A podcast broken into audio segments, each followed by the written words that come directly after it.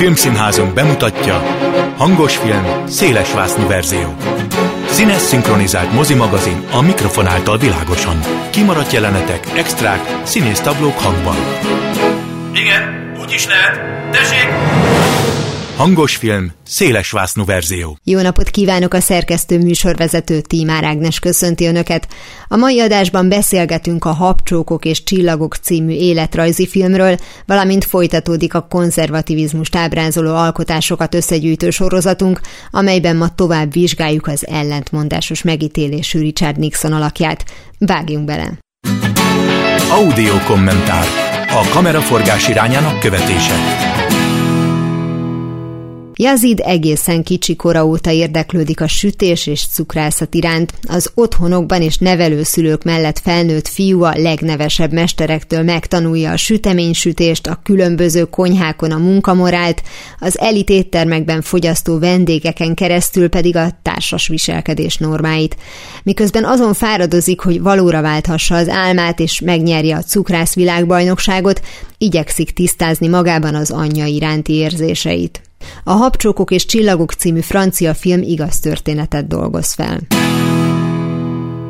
Harsány Ildikó van velem a vonalban, a Habcsókok és Csillagok című film fordítója. Szia! Szia! Mennyire különleges ez a sztori nekünk, és mennyire egyértelmű vagy, vagy nagyon ismert a franciák számára. Amikor elolvastam még mielőtt megnéztem a filmet a rövid leírását, és ott abban benne volt, hogy 2014-es világbajnokságot megnyerte a cukrászunk, akkor azt mondtam, hogy kösz, tehát hogy, hogy esetleg még valamit elmondana, és aztán nyilvánvalóan hát nem erre van kihegyezve a film, szóval ő maga és az ő története az egy ilyen közszájon forgó sztori esetleg Franciaországban, és csak nekünk újdonság, vagy alapvetően azért ez mindenkinek ilyen új dolog?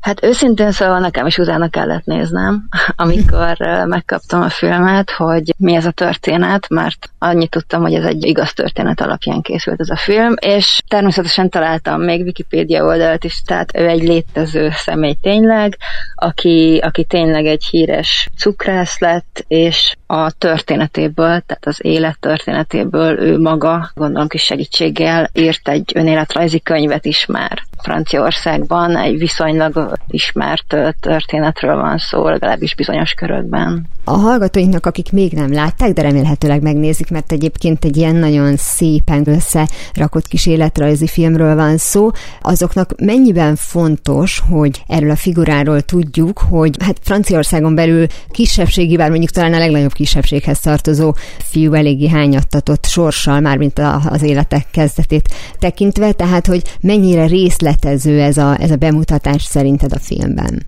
Tehát az, hogy ő bevándorló, bevándorló családból jön, az egy elég hangsúlyos eleme az egész történetnek. Maga a film egyébként ugye nem egy ilyen lineáris vonalon épül fel, hanem tele van visszaemlékezésekkel egész a korai gyerekkorra, vagy a fiatal korára, tehát ezek így hirtelen váltással mindig beugranak, és apránként áll össze az emberben a kép a, a nézőben, hogy itt tulajdonképpen mi történt a főszereplővel gyerekkorától kezdve, és hogy jutott el idáig. És igen, tehát ez a háttér az nagyon befolyásolta az ő karrierjét, az ő egész világlátását is, igen. Ez a fordítás szempontjából egyébként mennyibe jelentett plusz munkát, vagy akár mondjuk plusz érdekességet, mert én mondjuk ugye a történetet alapvetően nem ismerve nem tudtam volna megmondani, hogy ők speciál bevándorlók, vagy ő már, vagy akár az édesanyja ott született, de hát az egyértelmű volt, hogy feltétlenül arab származásúak, de hogy ez esetleg az ő nyelvhasználatukon, vagy, vagy az akcentusukon, elsősorban nyilván az édesanyjáin érezhető volt, vagy inkább az, hogy egy ilyen szegényebb közegből, egy alsóbb osztályból származtak, az egy más típusú nyelvhasználatot jelentett. Igen, mind a kettő jellegzetesség megjelent, tehát egyrészt a, a, a bevándorló, létből fakadó bizonyos szóhasználat, vagy hát néhány esetben még egész arab mondatok is vannak az eredetiben. Természetesen ezt nem eredetiből fordítottam el, tehát annak már, már volt fordítása. És igen, tehát az, hogy egy nagyon szegény körülmények között nevelkedett később nevelőintézetben nevelőszülőknél. Ez is ugye egy speciális szóhasználatot, szlengek, mindenféle olyan szavak, ami nem része a standard nyelvnek, ezek megjelennek ebben a történetben, főleg ugye azokban a részekben, amelyek a gyermekkorára és a fiatal korára reflektálnak. Igen, ugye a jelen az általában 2007, illetve 2014-ig jut el, és akkor, ahogy te is mondtad, ilyen visszatekintésekben látjuk az ő gyerek, illetve kamaszkorát. Ott is egy kicsit úgy éreztem, mintha ki lennék hagyva ebből a, ebből a sztoriból, olyan szempontból, hogy lehet, hogy a, a francia nézőknek sokkal egyértelműbbek ezek a mindennapi viszonyok, akár mondjuk a, a gyerekeknek a helyzete, mert persze azt mindenki tudja, hogy ha nehéz helyzetben van, vagy hogyha szülő nélkül van, akkor akkor állami gondozás, vagy nevelőszülők, vagy örökbefogadás, de ezek ugye olyan alaptörténetek, de valójában az ő esete az kicsit speciálisabbnak tűnt. Tehát ne, nem igazán tudtam Igen. összerakni ezt, hogy most van is neki anyja, de nevelőszülőknél, és akkor elviszi és visszahozza, szóval, hogy igen. Igen, hát mivel ezek csak képek, jelenetek, így tényleg kicsit bonyolult néha összekombinálni magát az élettörténetet. Az derült ki az én számomra, hogy nem csak arról van szó, hogy szegény sorban nevelkedett, hanem az, az édesanyja ő szerhasználó volt, tehát valamiféle hmm. kábítószer függőségről lehetett szó, és gondolom ezért emelték be valamilyen állami gondoskodásba. Tehát itt nevelőszülőkről is van szó, tehát egy család nevelte föl, akit egyébként ezt olvastam később, mai napig szüleiként tart számon, valamint már kamaszkorában egy, hát egy olyan intézetbe került, ami, ami azért egy ilyen keményebb hely volt. Na nekem ez nem volt világos, mert azt szinte teljesen idillinek mutatták, ahogy ezzel a nevelő családdal tulajdonképpen együtt élt, hiszen nekik volt egy idősebb fiúk, aki egyébként megtanította az alapokra Igen. a cukrászatra. Tehát, hogy olyan szeretettel bántak vele, hogy nem igazán értettem, hogy hogy került át egy ilyen bentlakásos intézetbe. Őszintén szóval ez, ez, ez nekem sem volt világos. Egy olyan mozzanat volt, ami bennem megragadt, hogy az édesanyja azért küzdött azért, hogy őt, őt visszakaphassa, és néha nem readt vissza ilyen kisebb ilyen manipulációktól sem, hogy, hogy a nevelőszüleit is problémásnak láttassa. Tehát vagy valamilyen ilyen probléma merült fel, hogy esetleg a nevelőszülőkkel is probléma van, vagy pedig erre is csak utalások voltak, neki azért voltak olyan ügyei, tehát gondolom én ilyen kisebb lopások lehettek, vagy tehát ilyen törvényel való összeütközések, ami szintén ezt vonhatta maga után. De igazad van, ez világosan a filmből tényleg nem derül ki. Igen, de most, hogy így mondtad egyébként, nekem is így megragadt, hogy amikor telefonált segítségért a nevelőapjának, ő rögtön azt kérdezte, hogy baj van, tehát feltétlenül ez nem az első eset volt, hogy mondjuk ki kellett váltani őt valahonnan. Igen. Igen, és akkor ilyen szempontból pedig fölösleges ezt a szállat mondjuk kicsit így bepiszkolni azzal, hogy hát a, a kamaszságnak van egy ilyen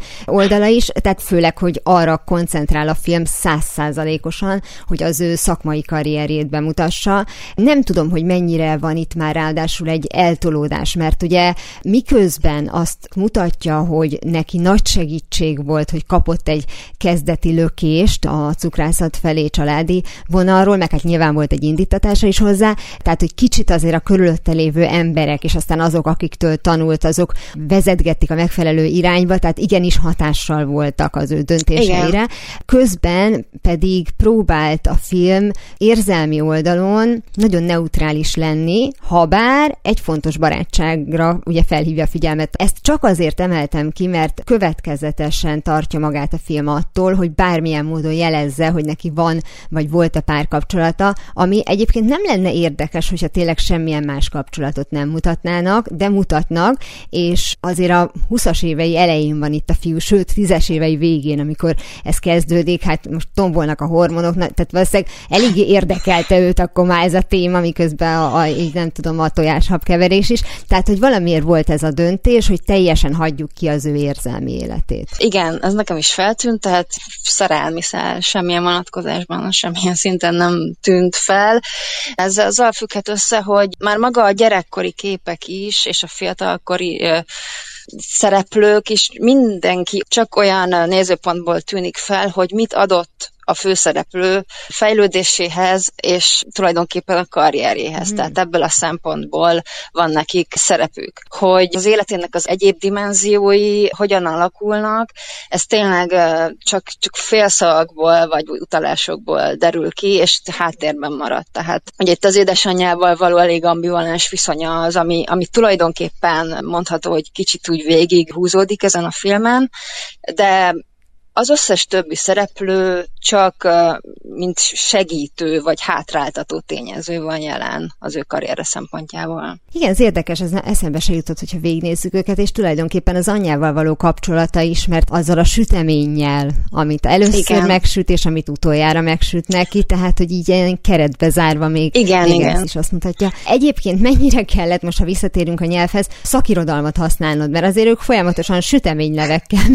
mindenféle főzési technikáknak a kifejezéseivel dobálóznak. Igen, hát egy picit bele kellett mélyebb nem ebbe a szaknyelvbe, már csak olyan szinten is, hogy tehát vannak olyan sütemények, amiknek volt magyar megfelelője, vagy esetleg maga az eredeti, az az ismerős a, a magyar cél közönségnek is, de hát voltak, amik azért nem voltak ennyire sem általam, sem az általam megnézett magyar nyelvű forrásokban ismerősek. Hát ilyenkor az ember vagy úgy hagyja, és egy, egy ilyen, ilyen terminus lesz belőle, vagy megpróbál valami hasonló kifejezést találni. De igen, tehát ez határozottan meghatározta az egésznek a nyelvezetét, tehát a különböző technikák, maga a, tehát nem csak a cukrászda, hanem ugye a vendéglátásnak a különböző szakifejezéssel kiabálnak egymásnak a konyhába esetleg például. Igen, mert ugye a fiú nem egy beszédes, tehát a film alatt, amit belegondolunk, Igen.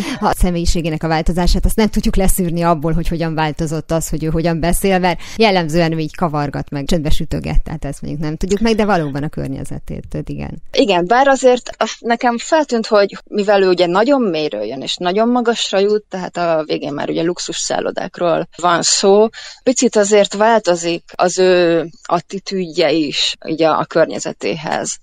És talán ez egy picit nyelvi szinten is tetten érhető volt. Ugye a végén már kicsit olyan összeszedettebben, választékosabban beszélt. Arról tudsz, hogy egyébként mennyi ö, dramatizálást bírt el ez a történet, vagy mennyi dramatizálással élt, mert ugye a verseny közben, mint valami, hát egyfajta sugallatként érezve Igen. az anya helyzetét, döntött úgy, hogy másmilyen jégszobrot fog kifaragni, hogy azért ez nagyon szép, de filmes megoldásnak tűnt, és nem tudom, hogy mennyire volt közel a valósághoz. Ezt én sem tudom, viszont igen, abban teljesen igazad van, hogy a filmnek vannak néha olyan megoldásai, amik egyértelműen ugye a hatáskeltésnek elég direkt eszközei. Hát nem tudom, hogy valójában ezek megtörténtek-e, vagy ugye megtörténtek, de egy kicsit túl vannak hangsúlyozva. Ugye a, vannak olyan párbeszédek is, amik hát talán igazak, talán nem. Itt nyilván azért valami kis fikció is szokott keveredni ilyenkor ezekben az önéletrajzi alkotásokban de határozottan, igen, követ egy olyan vonalat az egész, hogy érzelmileg is bevonja az ember. Tehát ez tulajdonképpen egy ilyen, szinte már ugye ilyen népmesei történet, hogy, hogy a nagyon méről indult a szegény legény fiú, történet. igen, igen, a szegény legény eljut, eljut a csúcsra, és happy end végződik. Hát, hogyha nem lenne minden nagyon francia, akkor még azt is mondhatnám, hogy ez egy ilyen amerikai sikersztori tulajdonképpen. igen, meg ha nem tudnánk, hogy valós szeméről van szó, akkor azt mondanánk, hogy jó, hát ilyet bárki ki tud találni. Igen, igen, igen, hát ez túl jól megcsinált ahhoz, hogy igaz legyen, de hát tudjuk, hogy a, a nagy része igaz, igen. Tehát valóban én is utána kerestem a, a srácnak, most is meg lehet találni, úgyhogy egyébként érdekes az ő élettörténete, és nagyon érdekes ez az időszak, ez a közeg, amit ugye bemutat Franciaországban, és szerintem, hogyha valaki ezt megnézi, hogyha utána nem kiállt legalább egy somlói galuskáért, ami a legelérhetőbb, vagy egy nem Igen. tudom, szelet csoki tortáért, akkor azt tegye fel a kezét, mert minimum ezt eléri, de azért ennél többet is. Nagyon szépen köszönöm Harsányi Ildikónak, a műfordítójának, hogy beszélgetett velem a Habcsókok és Csillagok című új francia filmről. Nagyon szívesen. Mozgóképizmus. Filmek politológus szemmel. Pár Ádám történész politológussal sorozatunkban olyan filmekről beszélünk, amelyeken keresztül megvizsgáljuk, mit jelent a konzervativizmus az egyes országokban. Az előző adásban arra kerestünk választ, hogy az Egyesült Államokban a konzervatív szemlélet elsősorban a republikánusokra jellemző-e. Ehhez Oliver Stone Nixon című alkotását vettük alapul. Továbbá arról is szót ejtettünk, hogy a jellemzően demokrata Hollywood hogyan közelít a republikánus karakterekhez az utóbbi idők filmjeiben. Többek között szóba került az Álmomban már láttalak című romantikus film, de ugyanígy megemlíthető például a Káosz karácsonyra Diane Keatonnal, ahol a hirtelenjében közébük csöppent republikánus érzelmű katona, megunva az őt méregető tekinteteket, rákérdez, hogy ha mindenkivel annyira elnézők, akkor vajon vele, mint republikánussal mi a problémájuk. Ma az ötödik epizódban még maradunk Amerikában, és Pár Ádámmal a Frost Nixon című drámáról beszélgetünk, amely bemutatja a Richard Nixonnal négy napon át készült az egykori elnök utólagos megítélésén is változtató interjú körülményeit. És még Nixonnál maradva, a Frost Nixon című filmet mm. szeretném behozni, és ezért mondtam, hogy a külsőségeknek mm. igenis volt jelentősége. Nagyon sokan mondták azt, hogy Nixon tulajdonképpen még Kennedyvel, amikor a vita volt, ott elvesztette a dolgot, mm. hogy azt mondták, hogy ő az izzadós. Mert mm. hogy azt látták, hogy ott áll Kennedy, akit skatujából húztak ki, és a korszak szép fiúja volt, és egyéb, és ott áll Nixon, aki már idősebb is volt, soha nem volt egy szép fiú, olyan baltával faragott uh-huh. arca volt, és ehhez még izzadt is, ami nem csak, hogy mondjuk taszító lehet valakinek, hanem még azt a benyomást is kelti, hogy ő meg van szorongatva ebben az interjúban. Tehát azt senki nem tudja, hogy hogy működnek a mirigyei, tehát hogy, hogy valaki izzadós vagy sem. Tehát, hogy a Frost Nixon egy picit ebből indult ki, uh-huh. hogy ha nem lett volna a Watergate botrány, Nixon akkor is egy ilyen ez az alulról jött, soha nem fogjuk igazán szeretni, hogy jó, téged is beengedtünk ebbe az elnöki klubba, de te inkább a hátsó sorba üljél, és az alap történet az meg, hogyha valaki nem látta a, a filmet. David Frost egy újságíró, uh-huh. tévés újságíró, aki mindig ilyen könnyed, ilyen celebes uh-huh. műsorokat csinál, és aztán egyszer csak kitalálja, hogy a, egyébként már akkor régen leköszönt Nixonnal, aki már nyugdíjas éveit uh-huh. tölti, készít interjút, és hogy majd ő, majd ő, és mindenki mondja, hogy ő sem fog tudni vele mit kezdeni. Egy ilyen négy napig tartó interjút készítenek, uh-huh. és ezt mutatja be, hogy már föl is adja szinte a Frost, hogy bármi történjen, és nagyon szépen fordítja át az egész történetet. Tehát, hogy ott azért mégiscsak az alkotó részéről érez az ember egy, nem azt mondom, hogy utólagos jóvátételt, de azért, hogy szeretné elérni, hogy te nézőként egy picit, nem tudom, hogy bocsáss meg neki, vagy nézd uh-huh. máshogy. Igen, ezt éreztem én is, egy ilyen megbocsátó attitűdöt. Tehát nyilvánvalóan, hogyha Oliver Stone-nak a filmjével párhuzamba állítjuk, akkor nem is kérdés, hogy melyik film az, amelyik megbocsátóbb attitűddel rendelkezik Nixon iránt, és, és Nixonnak melyik filmben árnyaltabb a szerepe, Amellett, és ez megint, megint csak ugye az amerikai filmnek a zsenialitása, hogy úgy válik Nixon emberi B, hogy azon közben a hibái is, amit elmondtál, az is nyilvánosságra kerül. És egyébként a, a másik oldalon Frostnak az alakja is, attól függő, hogy ki milyen habitussal nézi, úgy lehet tenyérbe mászó, szemtelen, vagy az igazságot kereső, vagy egyszerűen csak egy könnyed műsorvezető, aki tette a dolgát. Mm.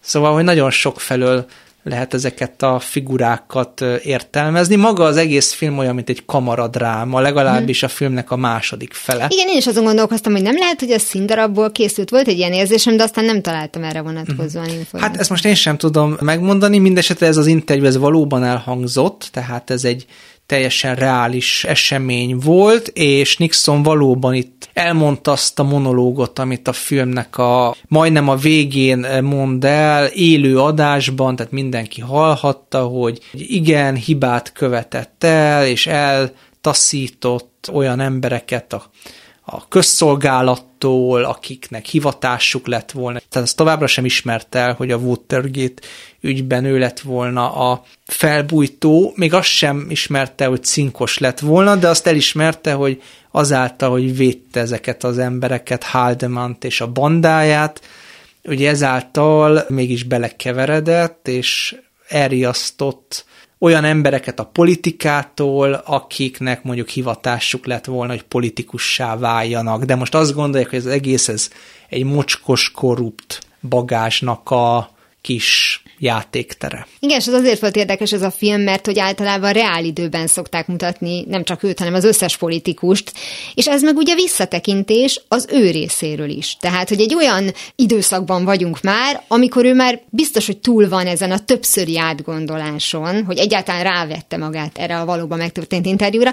Tehát eleve az, hogy ugye van egy ilyen visszatekintés minden, nem csak a néző részéről, uh-huh. hanem a, a karakter részéről is. És elhangzik az, ez a média történeti érdekesség, hogy akik rádión hallgatták egyébként a Nixon-Kennedy vitát, Nixon tartották meggyőzőbbnek. Igen. Úgyhogy ez meg a TV hatás mechanizmusáról mond el sokat. Nyilván nem tudjuk, hogy mi lett volna akkor, hogyha 60-ban Nixon adminisztráció van, ugye nem tudjuk, hogy lett volna disznóből, ő hogyan menedzselte volna a kubai rakétaválságot, mert hogy lett volna rakétaválság az egész biztos, és ez nem az amerikai elnöknek volt a hibája, hanem a Moszkvának volt a hibája. Tehát nem tudjuk, hogy ő erre aztán hogyan reagált volna, nem tudjuk, hogy mi lett volna a polgárjogi törvényekkel.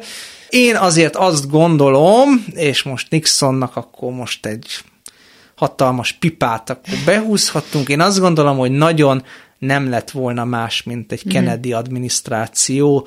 Tehát valószínű, hogy a 60-as években azért a társadalom áttörte volna ezeket a reformokat, bárki az elnök, tehát Kennedy, Nixon, Rockefeller, Johnson, Goldwater, bárki lett volna, egész biztos, hogy hippi mozgalom és polgárjogi mozgalom az lett volna, előbb-utóbb deszegregáció az lett volna, ha nem 63-ban, akkor 66-ban, tehát nem gondolom akkor a sorsdöntőnek azt a választást, mint amilyen mitoszként él róla, hogy fú, meg Kennedy. Hát igen, és tulajdonképpen a Kennedy elleni merénylet tette Kennedy-t hőssé, mert valójában pont az utána következő esetleges negatív döntései, mert biztos, hogy ő sem tudott volna arany középutat választani, mm. meg elhozni a békét, tehát akkor nem lenne ekkora nimbusza. Szóval, hogy nem jutott el odáig ő a történetben, uh-huh. hogy, hogy ez kiderüljön, de ebben megint az van, hogy mit feltételezek én, mert hogyha oda került volna, akkor ki tudja, hogy ő egyébként milyen döntéseket Én hoz. mondom, mondom, nem, ezt nem tudjuk, de érdemes azért végig gondolni az alternatívákat,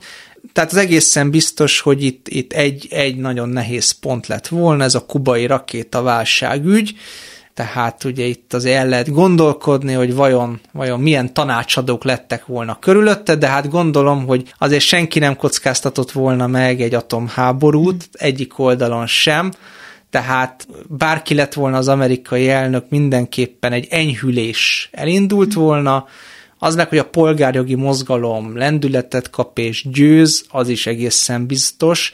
Tehát én nem feltételezek akkora nagy lényeget az amerikai elnöknek a személyéről ebben a tekintetben. Nixonnak volt egy történelmi pekje, uh-huh. Kennedynek meg volt, volt ugye hát egy olyan, olyan egy vonzókja, igen. igen.